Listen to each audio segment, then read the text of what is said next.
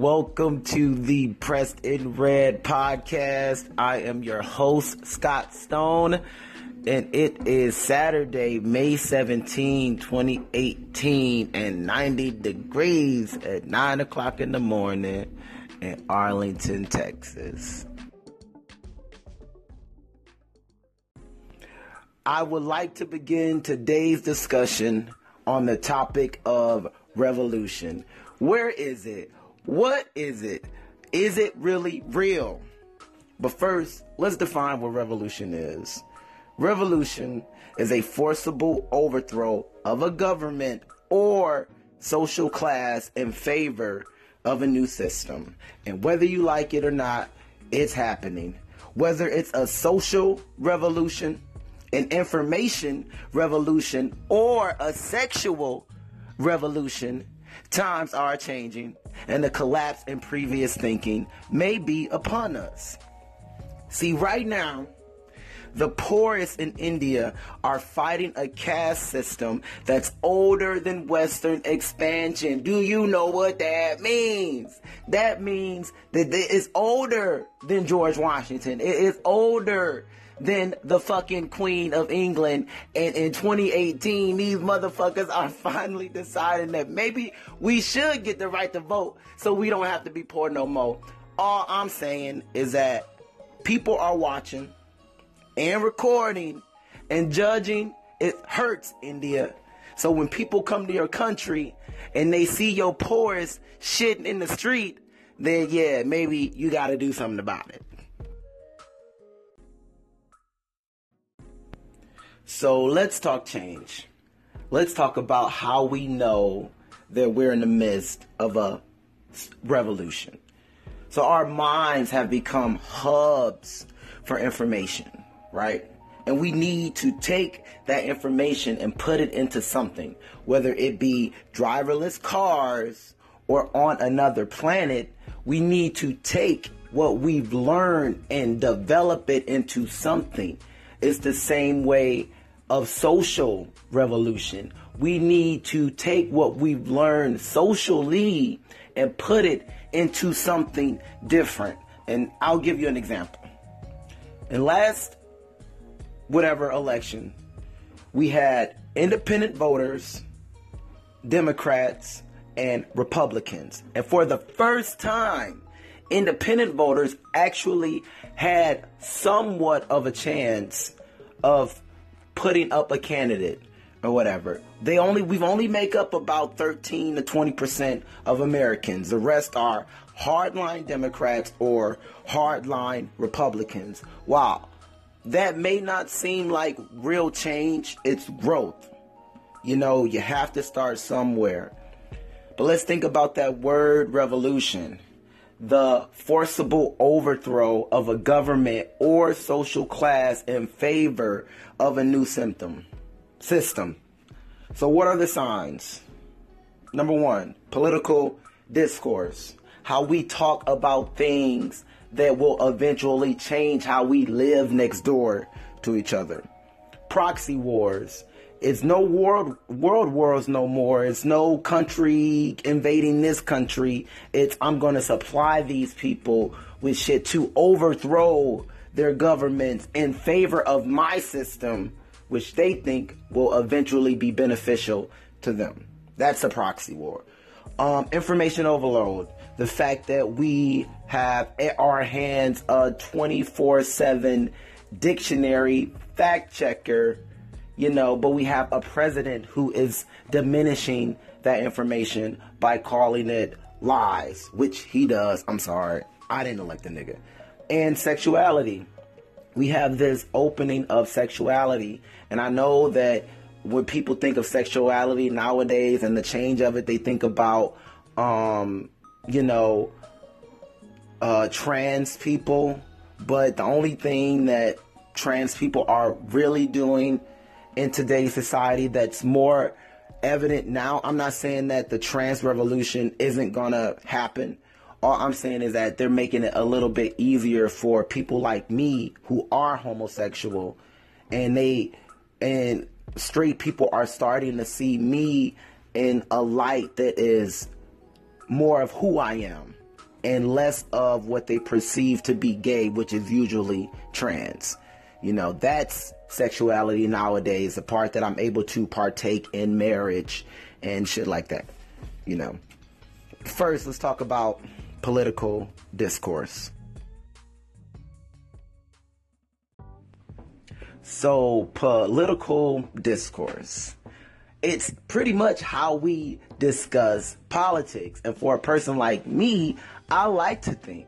I don't like to see people fucking argue on the news, you know, 24 7. I like to think. I love it. Present me with something new that I can think about. I love the fucking arts. I love the fact that a fucking artist uh, took it upon himself and what he saw the church doing to paint this depiction of these depressed motherfuckers somewhere that they weren't supposed to be in the first place on the ceiling. I love to think about shit like that. What I don't like is to turn on CNN and see four of my brothers and sisters not being able to talk to one another.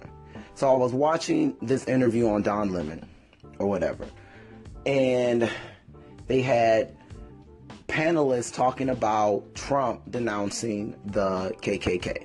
I'm just gonna take a sip of my tea real quick because I've been singing a lot in my car and my voice is really hoarse right now.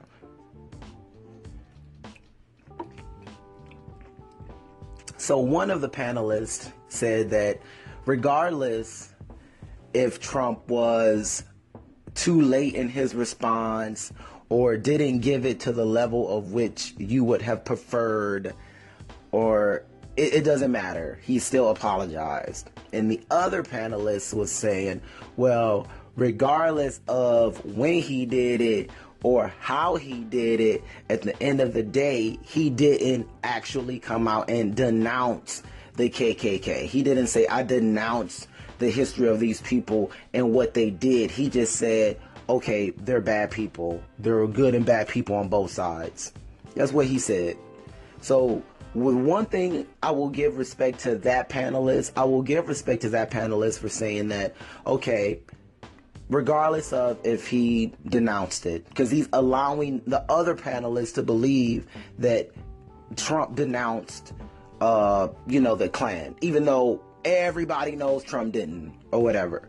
That's how you engage conversationally or whatnot. And I love the fact that she went on to say, but what I do not like is the fact that he did not come out and truly make it a point to the world that this shit is horrible. And what I did not like about her, or Don Lemon, I should say, is that he kind of cut her off and you know, the shit she was about to say.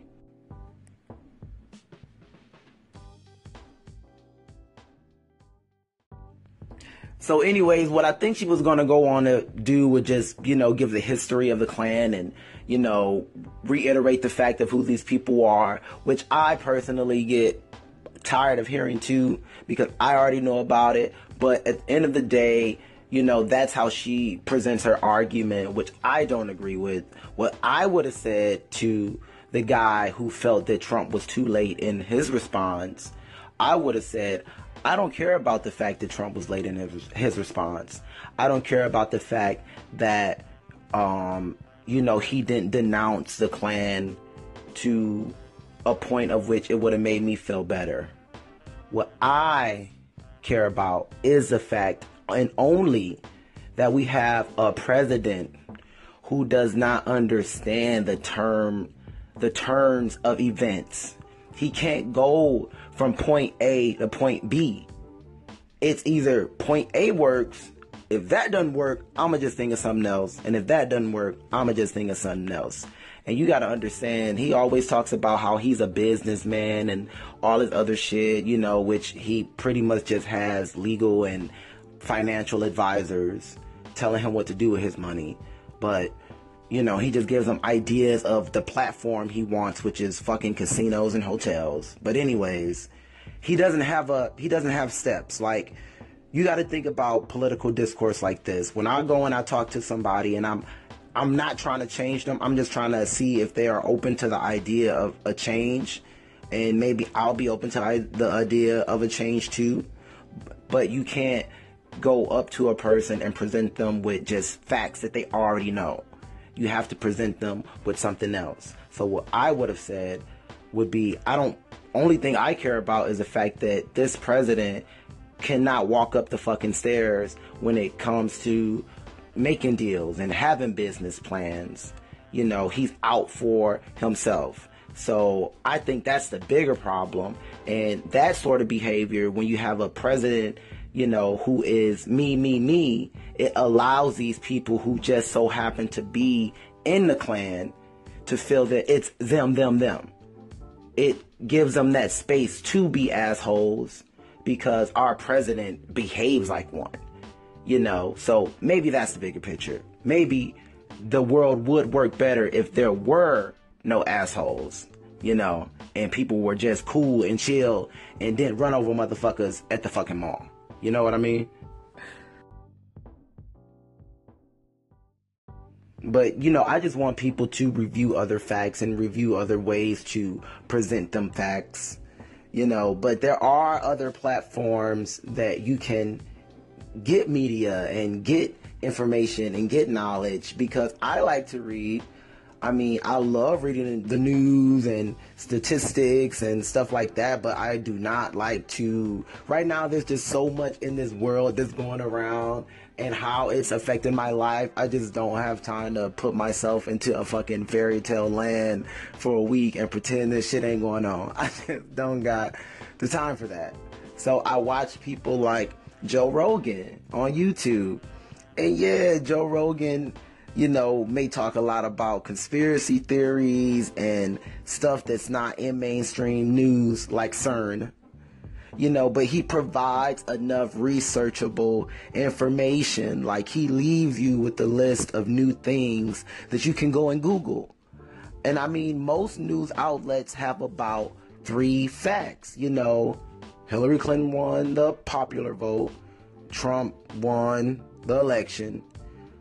You know, uh, coal is bad, oil is lucrative.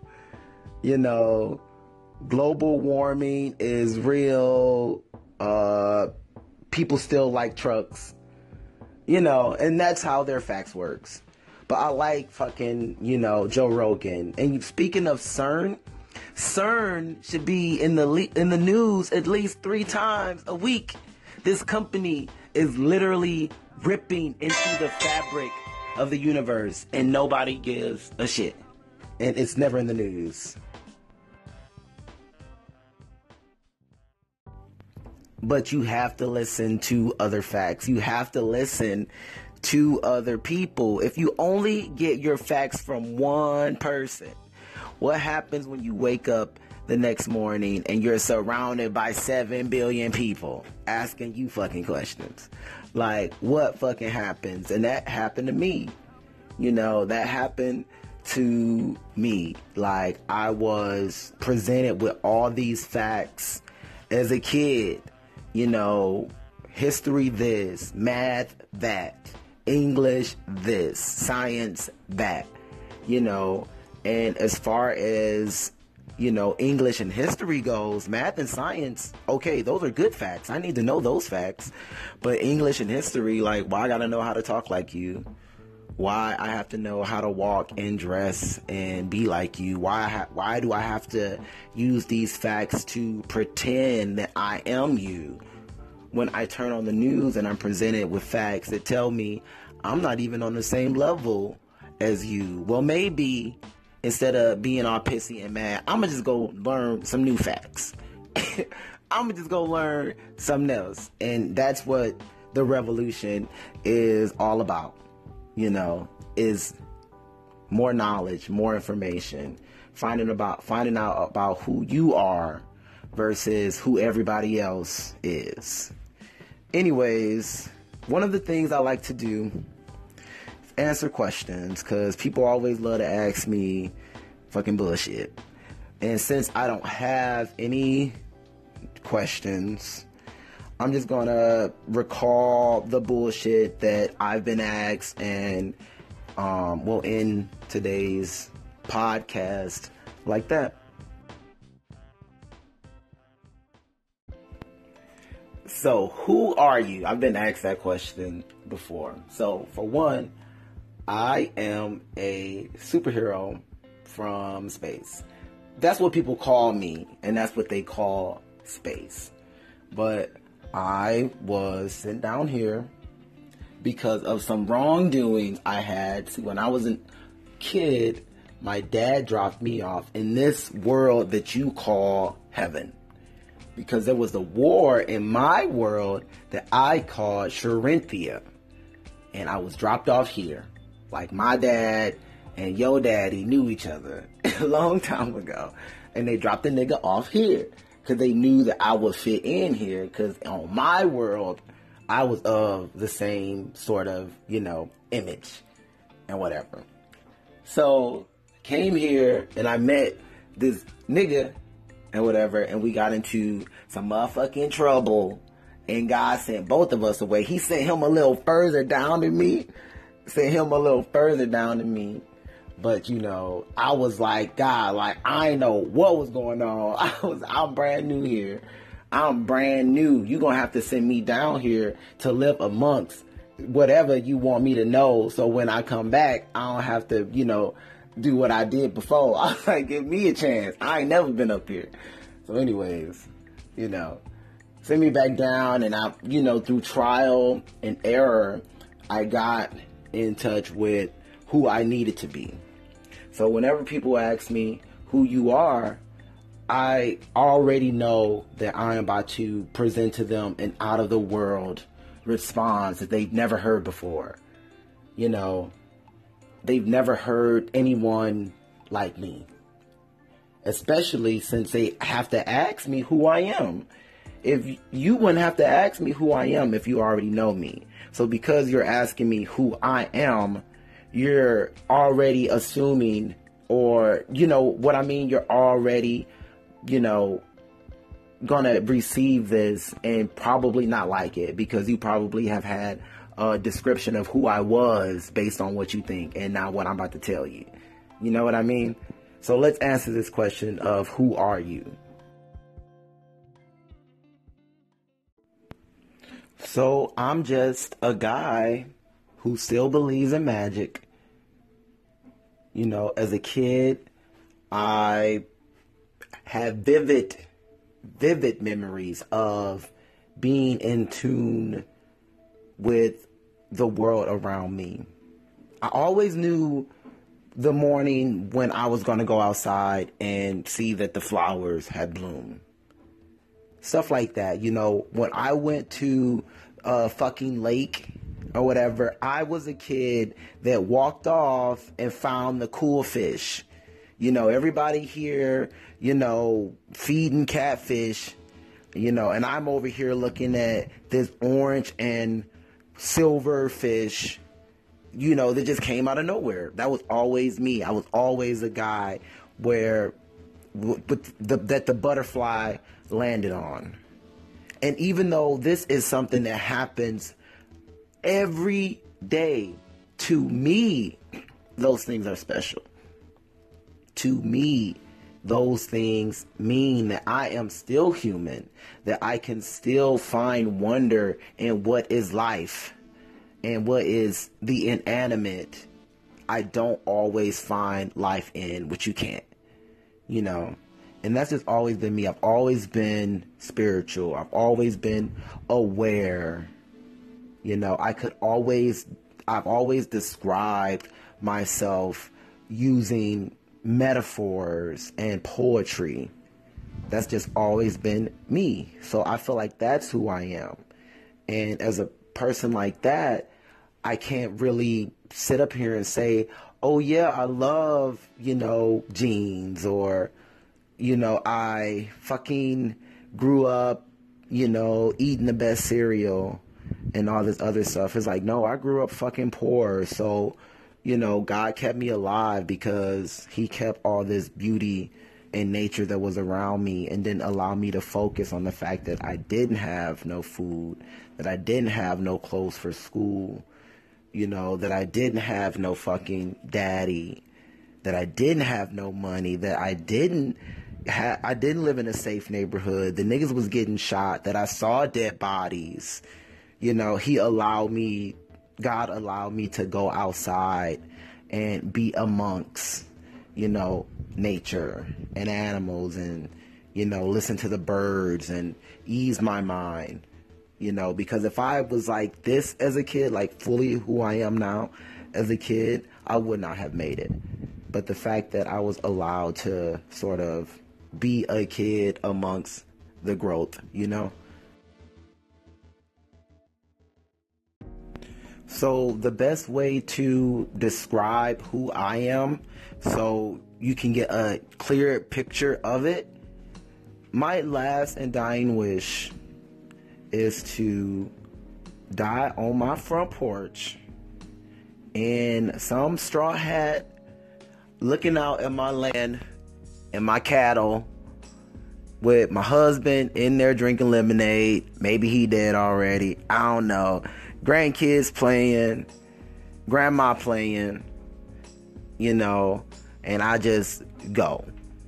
That's how I want to die. I feel like you can't describe yourself and who you are until you can describe how you want to go. You know, and like really work towards having that last and dying wish. You know, so yeah, I want to learn how to um, grow a bonsai lemon tree. You know, I don't really care about fucking the new iPhone. I don't really care about, you know, the new bottle of liquor, you know, but I will go out and, you know, fucking make birds a salad. Like I'll cut up my leftover veggies you know what I mean? All that fucking lettuce we throw away, all those tomatoes and peppers and onions, they get old and soft that we throw away. I go out there, I fucking I cut that shit up, you know, and I put it in a bush next door to my window. You know what I mean? That is something that I do. And it's not because like I'm weird. I just feel like that's the purpose. Like if we are how how how are we saying that we want to be a society that recycles when our idea of recycling is still throwing the food away? You should be feeding that. You should be taking that food. You know, we used to always take our old Halloween pumpkins in Michigan. When I lived in Michigan, we used to always take our old Halloween pumpkins and go feed them to the deer. You know, spread them seeds again. Don't just go trash them let somebody else make money off of it. You know, I just be like, that's who I am as an individual. I'm just, you know, spiritual and aware, and I know that I have to work hard to finally get that dream of a farm. But we all have to work towards our dreams. You know, our dreams are pretty much, you know, we kind of take the same route when it comes to dreams in terms of how we attain them. But as far as how we want to go out, we all want to go out differently. But I saw I saw myself die at a very early age. I saw myself dying at a very early age, you know. I lived I'm from a society where people weren't making it to 18. And if they did make it to 18, you know, they didn't see the sunshine no more because they had been locked up.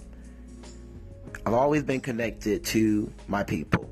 Maybe that maybe they haven't been connected to me, but I've always seen myself in them, and I always knew that regardless of if I went to if I went to school, mommy, if I went to school today, regardless of if I did my homework, regardless of if I fucking graduated and got married to a woman, regardless of if I did any of that, at the end of the day, I'm always going to see myself in my people. And if my people are still in the conditions that I may or may not have made it out of, I'm still going to be there with them, dying every day, smoking drugs, you know, doing drugs, drinking all the time you know, I'm not talking about adults. I'm talking about like 15, 16 year olds buying weed, smoking all the time, you know, drinking all the time.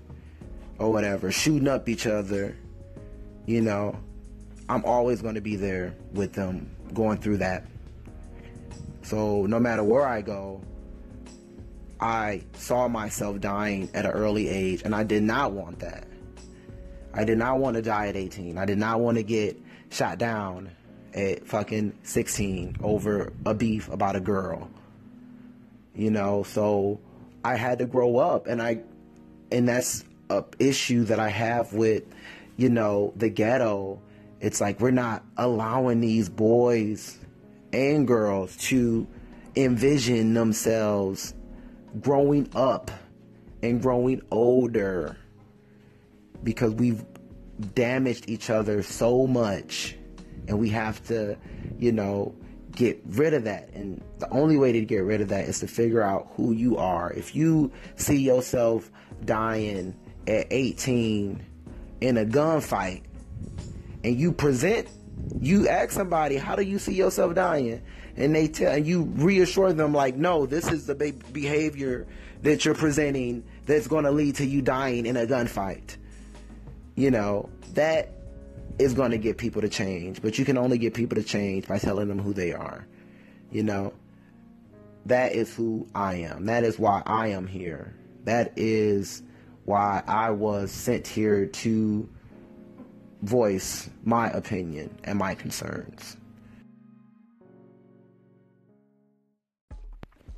So, in the next episode, I will talk about more of who I am and more of the Pressed in Red podcast and where I see this thing going. Um, once again, my name is Scott Stone. I am calling in out of Arlington, Texas. And you guys enjoy the rest of your day.